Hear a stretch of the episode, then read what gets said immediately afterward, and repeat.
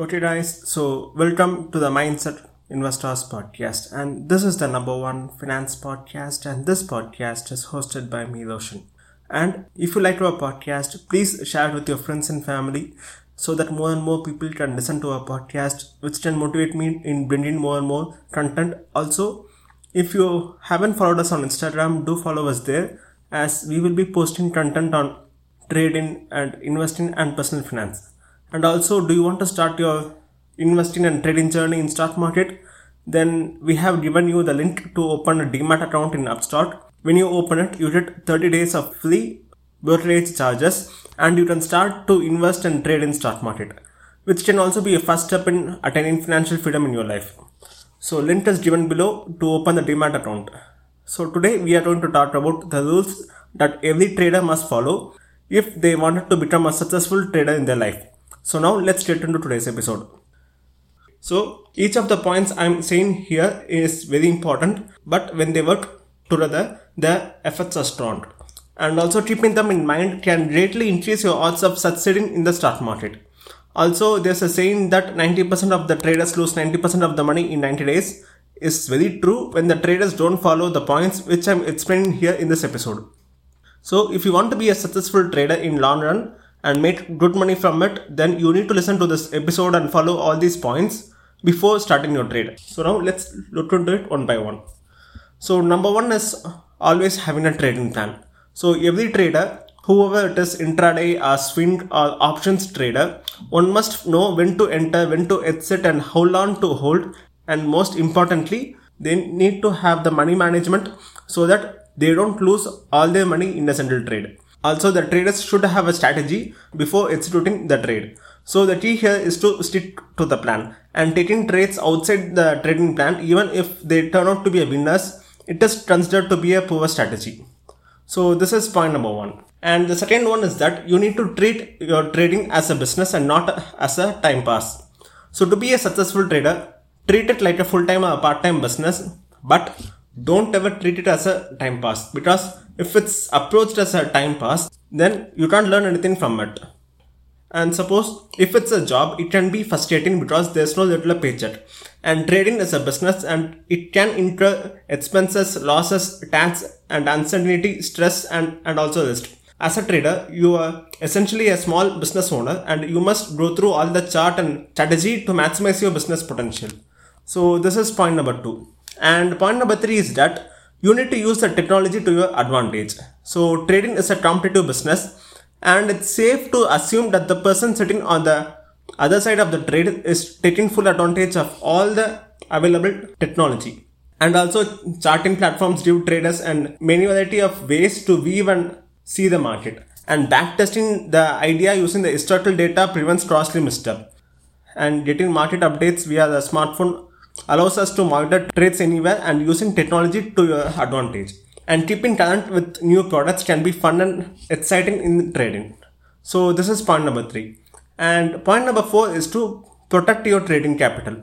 So saving enough money to fund a trading account takes a great deal of time and effort. And also it can be more difficult if you have to do it twice. And all traders have losing trades, but don't ever do any revenge trade which can cause to lose more money.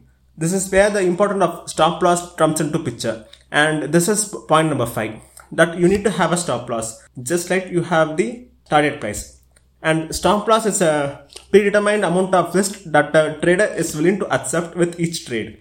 The stop loss can be any amount or percentage, but it limits the trader's exposure during a trade. And using a stop loss can take some of the stress out of trading since we know that we will only lose this particular amount on any given trade and not having a stop loss it is a bad practice even if it leads to a winning trade.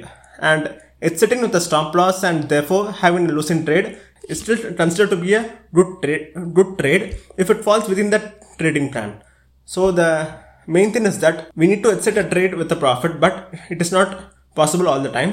So we need to make sure the loss is less by using stop loss.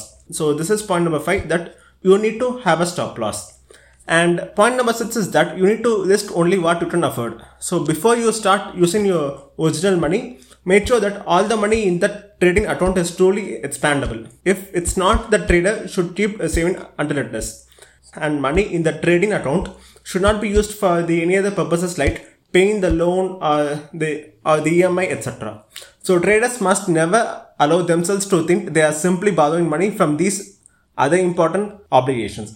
So always use money which you are not intend to use it currently and you don't know exactly what needs to be done with that money. So this is one of the most important point as I have seen many of my friends using the money which they intend to pay the loan or EMI and losing the trade and finding it difficult to pay back the money. So the point number six is that you need to list only what you can afford.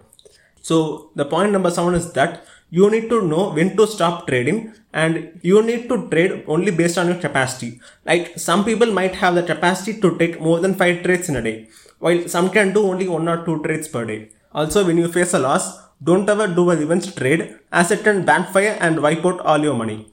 As I said before, trading is like a business and you need to treat it like a business and business can face some loss and you need to accept it. So we need to learn from the loss and we need to move on. But you shouldn't do any revenge trade no matter what it is. As doing more trades and and also the revenge trade can lead to stress and stress will lead to more loss of money. So this is point number 7. And the point number 8 is that you need to do a paper trading before starting with any new strategy. So there are plenty of strategies available to make money in the market. All the strategies will work with an average win ratio of 70%. But to get the confidence to start with the new strategy, then you need to do paper trading with that new strategy. Even you can find the weakness in the strategy and you can change based on it. So paper trading is good for beginners, but I would say it would be good even for all kinds of trade or even for all kind of traders who wants to move with the new strategy. So this is point number eight. So these are the eight points that every trader needs to know to become a successful trader in their life. So point number one is we need to have a trading plan. So don't ever start a trade without a trading plan. And number two is that you need to treat your trading as a business and not as a time pass. Because when you treat it as a business, then only you will learn. And point number three is to use the technology to your advantage. And point number four is always protect your trading capital. And number five is to always use a stop loss because you are not a, considered to be a trader unless and until you use a stop loss. And point number six is that you need to list only what you can afford. So use the money which you are not planning planning anything with it. And point number seven is that you need to know when to stop trading. And number eight is always do a paper trading before starting any trade with a new strategy. So that's it guys for today's episode of the Mindset Investors Podcast. And thank you for listening to our podcast and please share it with your friends and family as that is the only way the podcast can reach more and more people. So please share it and also don't forget to follow us on Instagram. It is the Mindset Investors. You can search us on Instagram and you will find us there. So thank you guys and see you in the next one. Bye bye.